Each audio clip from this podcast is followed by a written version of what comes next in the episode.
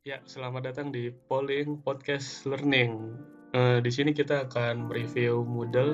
Pertama, perkenalkan dulu nama saya Hadi Wahyudi dan ditemani oleh teman saya Embrian. Ya, kita dari jurusan Teknologi Pendidikan Universitas Negeri Jakarta.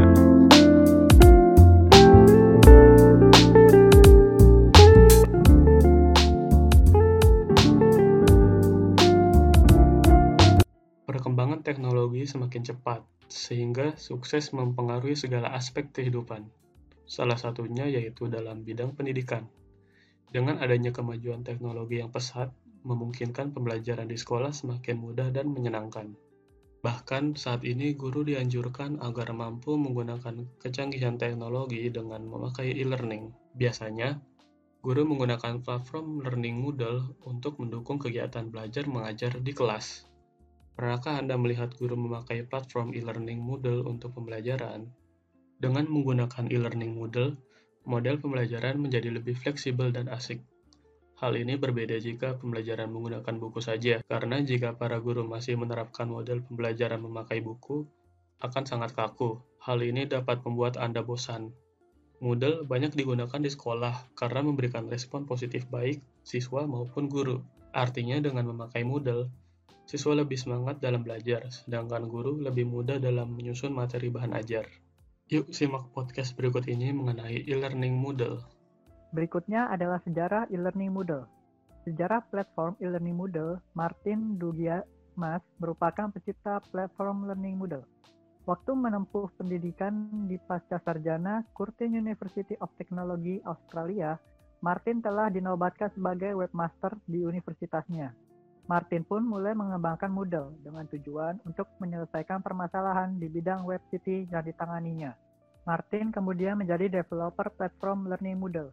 Tepat pada tahun 2002, Moodle versi 1.0 dirilis, namun hanya dapat digunakan untuk lingkup kecil.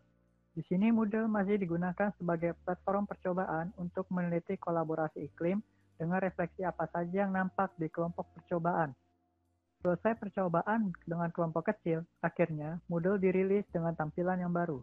Moodle rilisan kedua benar-benar menampilkan fitur terbaru yang lebih skalabilitas, sehingga adanya peningkatan kerja terhadap perangkat lunak Moodle. Tadinya Moodle hanya digunakan oleh beberapa pengguna saja, namun sekarang semakin luas dan digunakan oleh banyak orang, khususnya pada lembaga pendidikan yang dimanfaatkan sebagai media pembelajaran.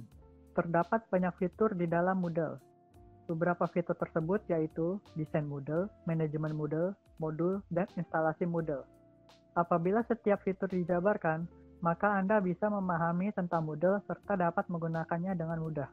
Platform Learning Moodle memakai model Computer Assisted Learning dan Computer Assisted Teaching. Terdapat dua model yang berada di Moodle, sehingga disebut dengan LMS atau Learning Management System.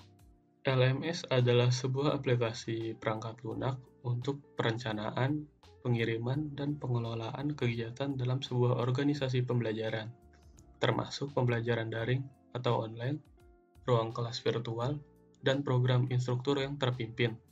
Contohnya adalah Moodle. Moodle sendiri merupakan singkatan dari Modular Object Oriented Dynamic Learning Environment yaitu paket perangkat lunak yang diproduksi untuk kegiatan belajar berbasis internet dan situs web yang menggunakan prinsip sosial kontraksionis pedagogi. Moodle merupakan salah satu aplikasi dari konsep dan mekanisme belajar mengajar yang memanfaatkan teknologi informasi yang dikenal dengan konsep pembelajaran elektronik atau e-learning. Moodle dapat digunakan secara bebas sebagai produk sumber terbuka atau open source di bawah lisensi GNU. Moodle dapat diinstal di komputer dan sistem operasi apa pun yang bisa menjalankan PHP dan mendukung database SQL. Yang selanjutnya adalah kelebihan Moodle.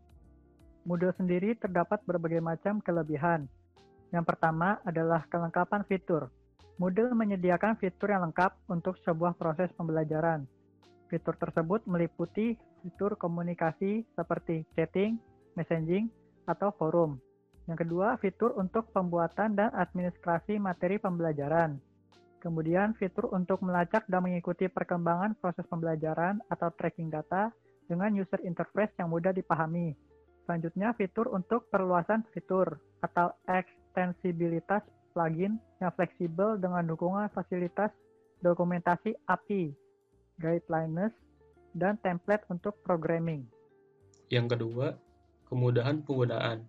Karena hampir seluruh komponen dalam Moodle dapat diatur secara luas dan fleksibel, sesuai dengan kebijakan dan kebutuhan proses pembelajaran di masing-masing institusi. Tersedia secara gratis sebagai perangkat lunak open source di bawah lisensi GNU Public License, Moodle memberikan kebebasan untuk mengcopy, menggunakan, dan memodifikasinya. Ketiga, Moodle cocok untuk diterapkan dalam kelas online, selama kelas online tersebut bisa memberikan pelajaran di perangkat Moodle yang dapat diakses oleh siapa saja. Bahkan platform ini dapat diakses lebih dari 1000 materi pembelajaran, sehingga kelas online lebih efisien dan fleksibel. Keempat, keamanan Moodle telah terjamin. Hal ini karena Moodle dilengkapi fitur keamanan yang dapat melindungi data pribadi pengguna. Bahkan, saat siswa mengisi formulir pendaftaran, data diperiksa hingga valid karena Moodle telah dilengkapi oleh beberapa aplikasi.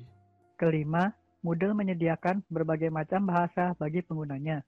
Setiap pengguna dapat memakai bahasa yang diinginkan.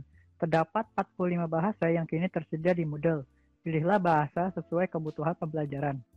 Yang keenam, Moodle bersifat open source software alias gratis dan mudah diakses oleh siapa saja.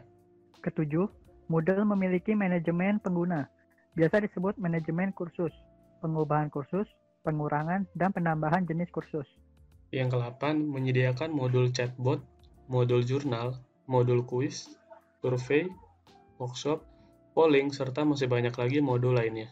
9. Perangkat sederhana, kompatibel, ringan, dan efisien. Berikutnya ada beberapa kekurangan Moodle. Yang pertama, tidak selalu mendukung terhadap web browser yang ada. Sekalipun ada, harus diperbaharui dengan cara mendownload aplikasi Moodle yang terbaru. Yang kedua, pada pilihan bahasa, masih ada beberapa bagian dalam tampilan e-learning yang tidak dapat dirubah bahasanya. Ketiga, membutuhkan pemahaman yang lebih tentang sistem yang ada pada Moodle. Keempat, perlunya tenaga ahli yang bertugas sebagai administrator. Dan yang kelima, memerlukan hardware yang bagus dan biaya yang lebih. Demikian kelebihan dan kekurangan yang dimiliki oleh platform Learning Moodle. Setelah Anda mendengarkan kelebihan dan kekurangan tersebut, Apakah Anda tertarik untuk menggunakan Moodle? Jika iya, maka Anda memilih pilihan yang tepat karena dapat memudahkan Anda dalam pembelajaran. Sekian podcast dari kami. Jika ada kritik dan saran, silakan follow dan DM Instagram kami @hadiwahyudi dan @zanonline. Terima kasih dan sampai jumpa di podcast kami selanjutnya. Bye bye.